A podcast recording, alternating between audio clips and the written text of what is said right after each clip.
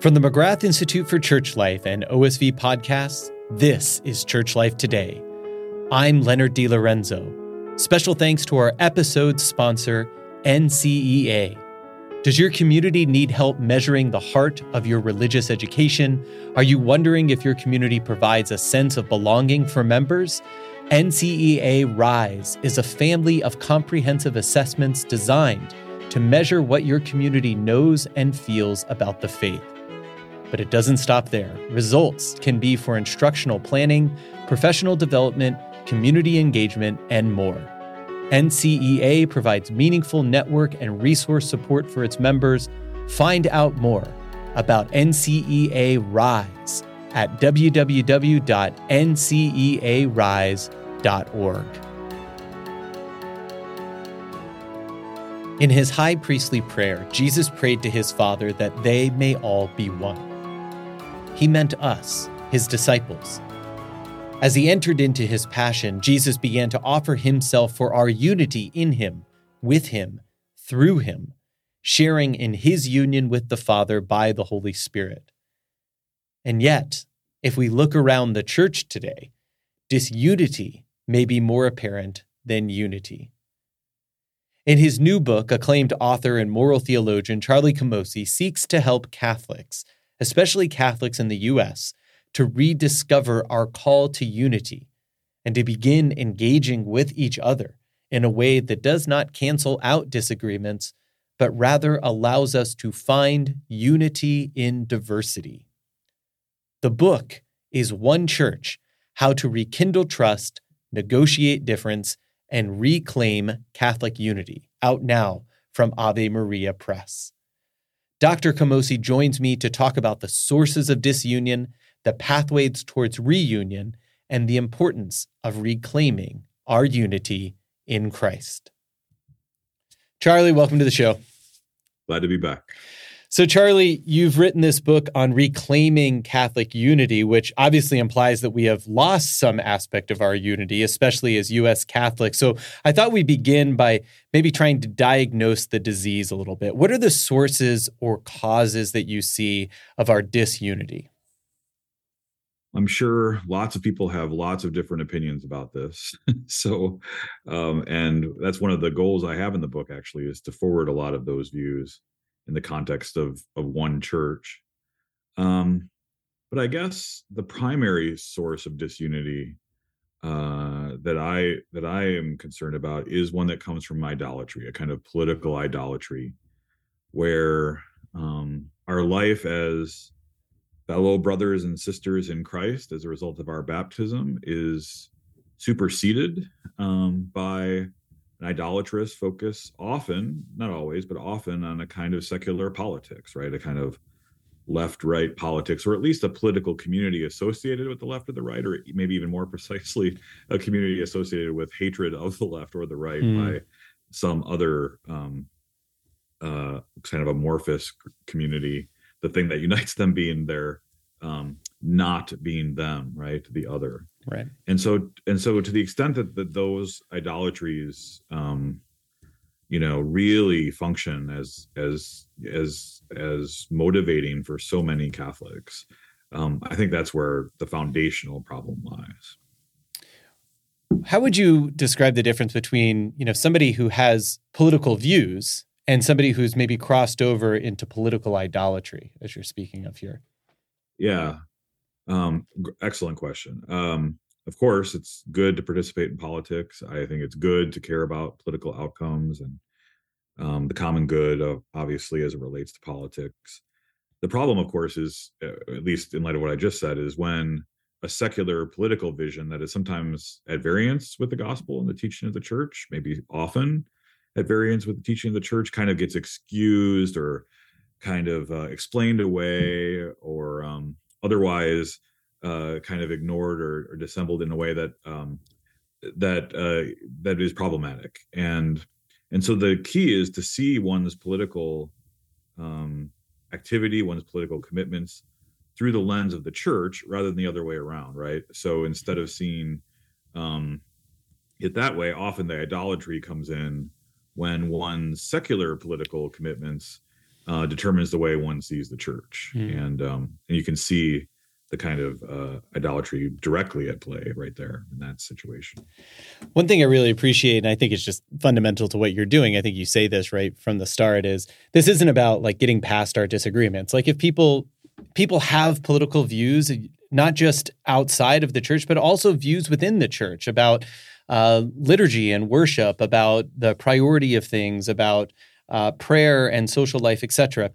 It's not to bracket those, put them to the side and find some kind of, milquetoast agreement, but you actually want to help us to have better, more productive disagreements. So maybe take us through that, like the difference between wanting to just find some kind of soft common ground and really being able to disagree better. Right. I sense this question comes from a veteran teacher who tries to do this in the classroom. So I at least try to do that as well. It's an achievement to get to the actual disagreement, right? Mm. To have an actual argument. And it can be a very good thing for whatever community one is a part of, whether it's a family, a church, a classroom, a polity. And in fact, it's sometimes through those arguments that creative solutions are found, right? That things that we may not have come across before, through this kind of particular kind of encounter, we can have a kind of unity and diversity that is creative and not destructive for whatever community is involved in. In this case, we're talking about the church, and I guess anybody who's spent any time thinking about church history at all knows that this kind of disagreement is just has been at the heart of the church from the beginning. I mean, we have Peter coming to Antioch and Paul going to Peter and telling him off to his face, right? From like at the very beginning. These two pillars of the church, whose feast days we celebrate together, right, as pillars of the church, had this very serious disagreement. And I created along with Ave Maria, a discussion guide for the book, which is essentially a novena to Saint Peter and Paul with that particular moment and that particular insight in mind. So yes, let's have if people are going to really come together and discuss this book, they're going to have disagreements. If it's a truly diverse group of people, truly Catholic group of people, they're going to have disagreements. But again, it's important to see those disagreements in the right context. Hmm. The way in which you construct the book for people who haven't yet read it, each of the chapters follows a similar sort of pattern. Like you take us through different ways of approaching or coming to a new understanding, we might say, of different types or different sort of flavors of Catholics, let's put it that way. And one of the things you do right at the beginning of each chapter is you sort of present a caricature of this particular type of Christian or that particular type of Christian. And you follow that up with a real or actual story of somebody who would fit this description, but not the character, the sort of thin portrait that is there in the caricature. Can you take us through, maybe as an example, one or a couple of these caricatures that we might recognize, and then maybe show us a little bit of the real story that thickens it up a little bit? Yeah, I start in the second chapter in the book with a caricature of so-called Vatican II, spirit of Vatican II boomers and boomers. I say, yeah, right. I say that with love, as you'll understand in a minute here.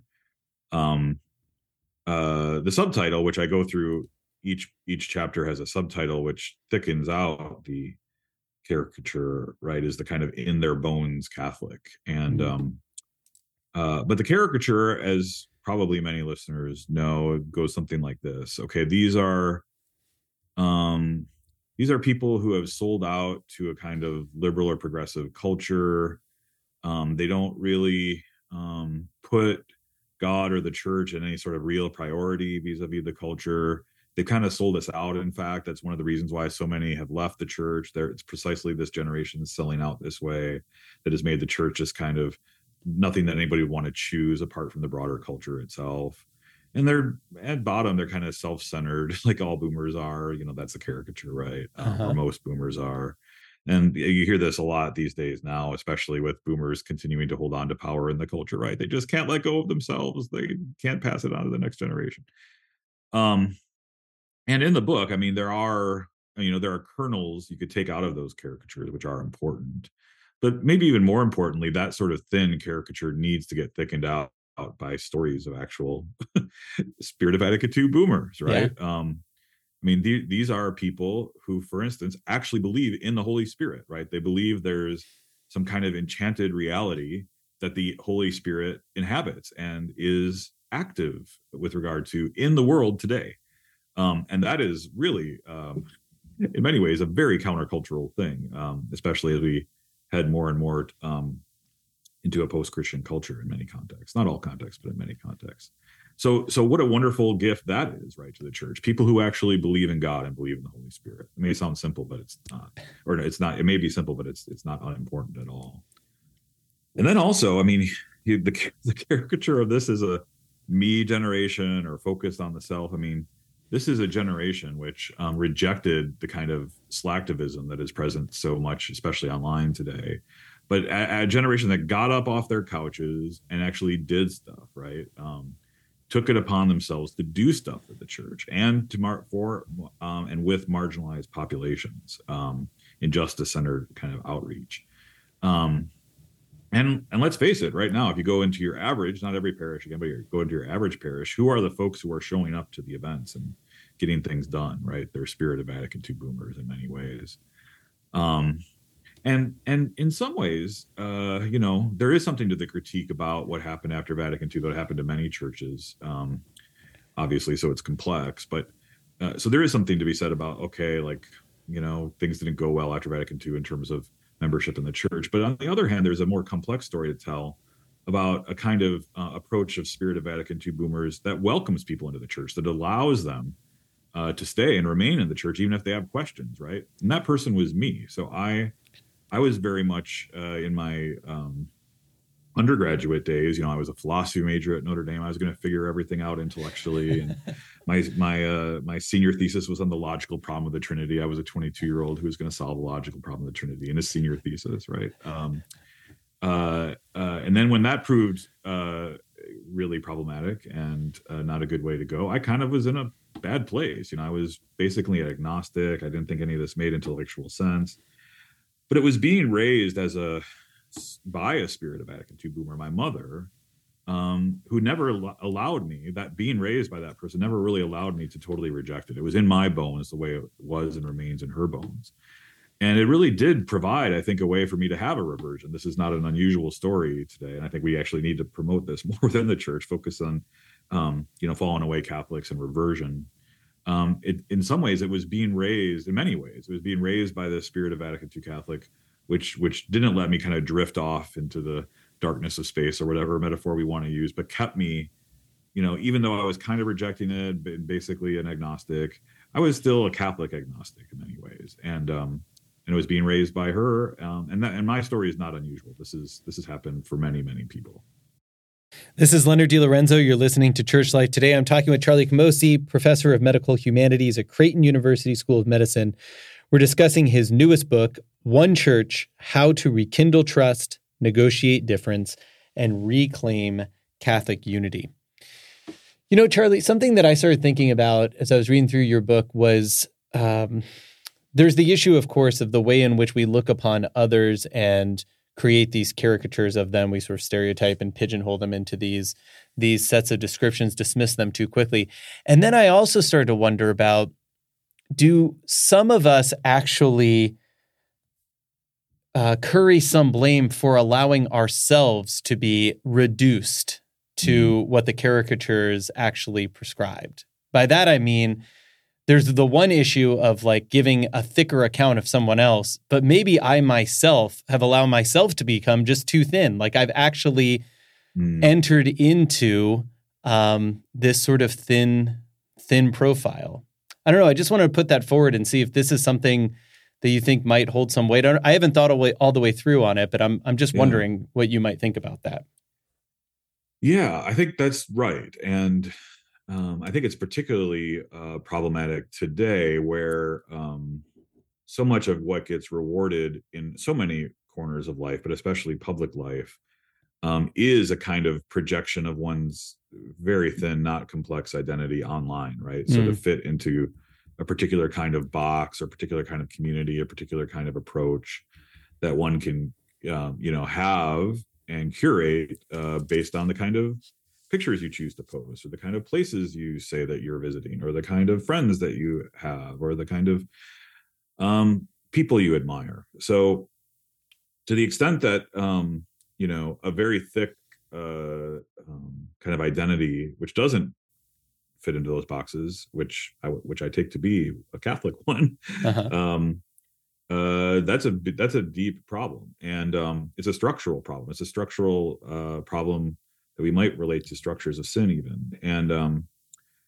therefore deserves specific concern. I mean, it's not like it wasn't there before, but the structures now in place really reward those kind of thin, self-identifiers, or again, curating your own kind of thin identity.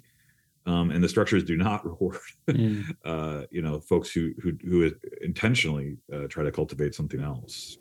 Yeah, you make this comment early on in the book. I think you say something like the monetization of data on social platforms fuels the dynamics of divisiveness. So in other words, there are forces in the world that are actually pushing us away from each other for profit. Like there's actually a business plan behind this.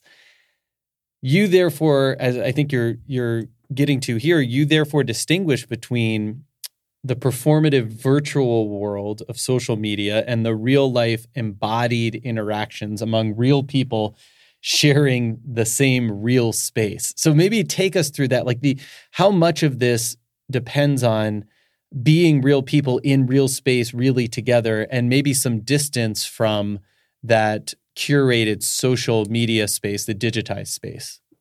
Yeah, I mean, so many people have had so much to say about this. That's good. It's tough to say anything new or interesting here, but I think it is worth underscoring without being a complete skeptic with regard to virtual or social media platforms. I mean, I think if we're just going to be evangelical Catholics, spreaders of the gospel, we have to be there if we're going to meet young people, especially. But we have to be there in the right way, and in a way that does emphasize the importance of embodied personal interactions, which are again deeply Catholic, right? The kind of embodied nature of this is at the heart of what it means to be Catholic, and that's why it was so devastating to be away from each other. I think so much during. At least the early part of the pandemic, middle part of the pandemic, and why we have a lot of work to do in terms of actually recovering those kind of embodied those spaces where those embodied relationships need to take place. But in some ways, it's also a very exciting time, right? Because it's a time where, again, especially young people can kind of feel this. They kind of feel, you probably experience this in the classroom dealing with young people. They kind of feel that they're not who they should be, that this is a kind of unhealthy place for them to be.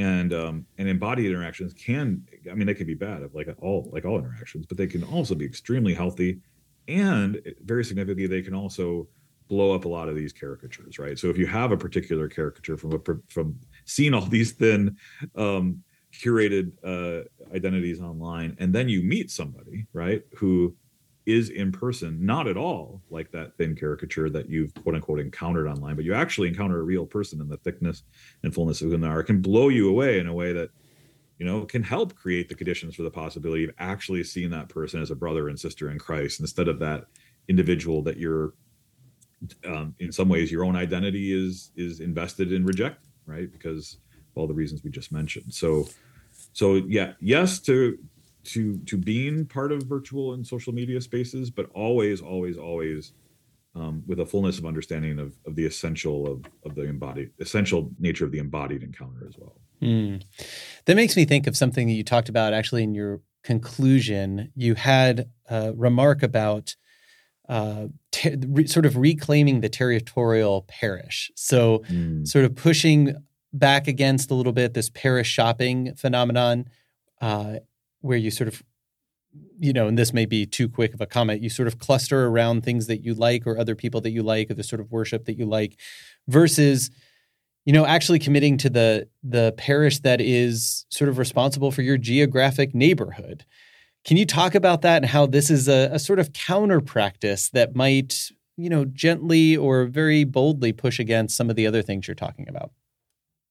Yeah, so you could have an embodied encounter with someone who does little but affirm your biases along the the thin caricature line. Right. So if you just have people like that in your orbit, it's worse, not better. But again, if you focus on your literal neighbors, right, your territorial parish, it's not perfect because we are sorting even geographically in ways that are maybe unhelpful in terms of having actual diversity of opinion. But it's not as bad as, the things you do when you have an algorithm which pushes you towards things you already agree with, or the outrage porn, or whatever it is that the algorithm online is pushing you to make money for whoever is monetizing your eyeballs. But if it's not perfect again, but if we do make a commitment, and I'm guilty of this as anyone, I'm not holding myself up here as somebody who does this perfectly. In fact, we're maybe thinking of moving fairly soon.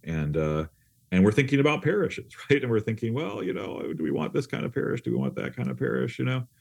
Especially related to the school. And so there are some concerns along those lines, but if it's just about, I need to be in a safe space where all my intellectual and theological biases and political biases are confirmed, that's a deep problem. And what going to your territorial parish often, though not always, does is allow you to engage with brothers and sisters in Christ who are literally your brothers and sisters, right, in Christ via baptism, and be around people you wouldn't otherwise be around, and be confronted with the, again, embodied encounter with somebody you wouldn't otherwise encounter. But to the extent that we don't do that, like if we say, I'm allergic to a guitar mask, I can't possibly go to a place that has a guitar mask, or I'm allergic to any place that even think about having the Latin mass, or I can't imagine being at a place that is friendly to gays and lesbians, or I couldn't imagine being at a place that wasn't, overly friendly to every, organization like that. Then we're just lost something about what it means to be church. We've lost something about, what it means to have true unity in genuine diversity, which is, the theme of the book. Mm. This is Leonard DiLorenzo. You're listening to Church Life Today. My guest is Charlie Camosy, professor of medical humanities at Creighton University School of Medicine. We're discussing his newest book, One Church, How to Rekindle Trust, Negotiate Difference, and Reclaim Catholic Unity, out now from Ave Maria Press. Thinking about that practice of even just how we allow ourselves to engage in a parish territorially or shopping or any of these things. It also makes me think about sort of how you began, which is sort of the importing of the political categories, these political idolatries sometimes, into our identification as Christians. But it would seem to me what you're promoting in the book, because it really is about Christian unity, it's about reclaiming our unity as especially Catholics, is that this is something that maybe begins within the church, but clearly shouldn't stop in the church. It's something that grows outwards as a sign to the greater society and perhaps a different way of engaging in civic life. So can you speak about that a little bit in terms of now sort of reversing the direction from Christian unity towards a sort of healthier political and civic life? Yeah, I appreciate that question and that nudge to move in that direction. The church, of course, is called to be salt and light in many ways, and this would be an important way, particularly at this moment, not just because of we've had similar problems as a polity, as a country, for decades now, or maybe, again, since the founding of the country. Yeah. Might be part of the human condition here. But now we are, it seems to me, in this kind of political moment of creativity, creative destruction, ferment.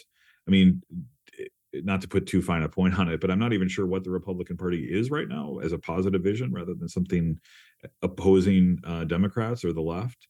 There is no party platform, in fact, and we just had this huge dust up over leadership that is totally unsurprising given all this.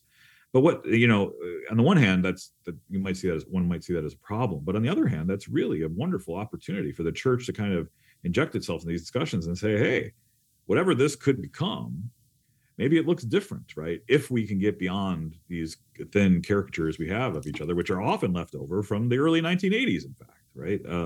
About these kinds of things that get perpetuated again via social media algorithms and kind of legacy media and all sorts of other things. But wow, could the Republican Party actually reflect Catholic social teaching in a particular way? It might. There are people in the Republican Party right now, though they might not use the phrase Catholic social teaching, who want to kind of reform it in a way that would be much more consistent with Catholic social teaching. What a beautiful thing that could be if Catholics could faithfully engage in those ways that could do that. Similarly with Democrats, I don't think it's quite along as far along as with Republicans. But I know a lot of Democrats, especially when it comes to pro-life issues, who say like, man, oh man, I just wish this party would in some way just throw a bone to pro-lifers who would desperately want to be part of the Democratic Party, but would just want something that says that we're welcome as part of this party, right? So if for instance, Catholic Democrats who are more attuned, and again, back to your point about, you know, Catholics disagreeing though and being political, but having the church as the center, right? To be able to move and shake and be in those spaces and say, you know what, this kind of, you know, abortion up to birth for paid for by taxpayers ain't working for us. It would be great if Catholics could engage in that way in pushing a Democratic Party in a way that would be more in line with the church's teaching. But having the church's teaching, the church's vision, the gospel of Jesus Christ being at the center of those things is the key. Yeah.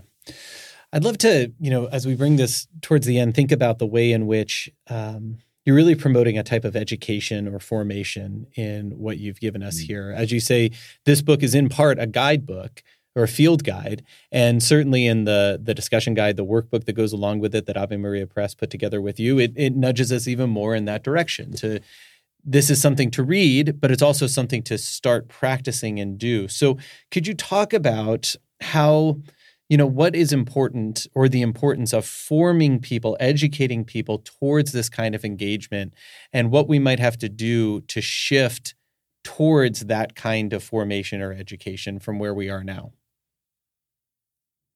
Yeah, I've been doing a lot of thinking about this in the context even of Catholic education more broadly, especially as I think about my 4-year-old son starting kindergarten next year and different options that are available and the ferment that's going on and the creative destruction that's going on even within education right now.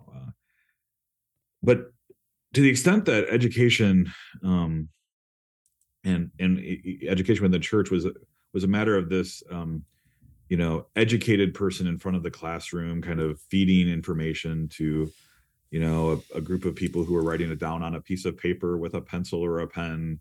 If that's the model, we've lost the opportunity here that's before us, right? We have an opportunity to work with each other in a much more creative and interesting way, a community-based way. I keep thinking about these Catholic small Catholic communities that are creating like almost like pods of homeschoolers. So it's not really homeschool, but we thought of when we were growing up. It's much more about having actual expertise and teachers and communities, and it's not even clear what to call it because the categories almost fail. But that's I guess what I have in mind for people reading this book, engaging in this book. You know, doing it in the context of the community itself, being willing to suffer with each other, have compassion for each other. I'm a big fan of the Focolare, and the Focolare's methodology really shows up a lot in this book. And the Focolare are under no illusions about what some of this will involve. And in some ways, if you really want to have an embodied encounter and have true unity and diversity, you got to be willing to suffer as Jesus forsaken suffered, Jesus forsaken on the cross. My God, why have you abandoned me? And I've experienced that myself, frankly, and so many others have who put themselves in this place. So, but that's easier. It's more easily done if you do it in the context of a community that's structured, that starts with the presumption of love. I also talk about another insight of the Focolare: be the first to love, right? And you could talk about these things all you want, but to make the Aristotelian point, until you actually put them in practice and make them a habit, you don't really understand what they mean or what they entail. And so that's what I hope in some ways the use of the book involves, is putting these things into practice. Well said. The book, again, is One Church: How to Rekindle Trust, Negotiate Difference, and Reclaim Catholic Unity. It is out now from Ave Maria Press. The author, Professor Dr. Charlie Camosy. Charlie, thank you so much for joining us for this conversation and for this wonderful book and inspiration to get started on this work of reunification. It was my pleasure. Thanks for having me on. And thanks to all of you for joining us on Church Life Today. This has been a production of OSV Podcasts. To learn more, visit osvpodcasts.com.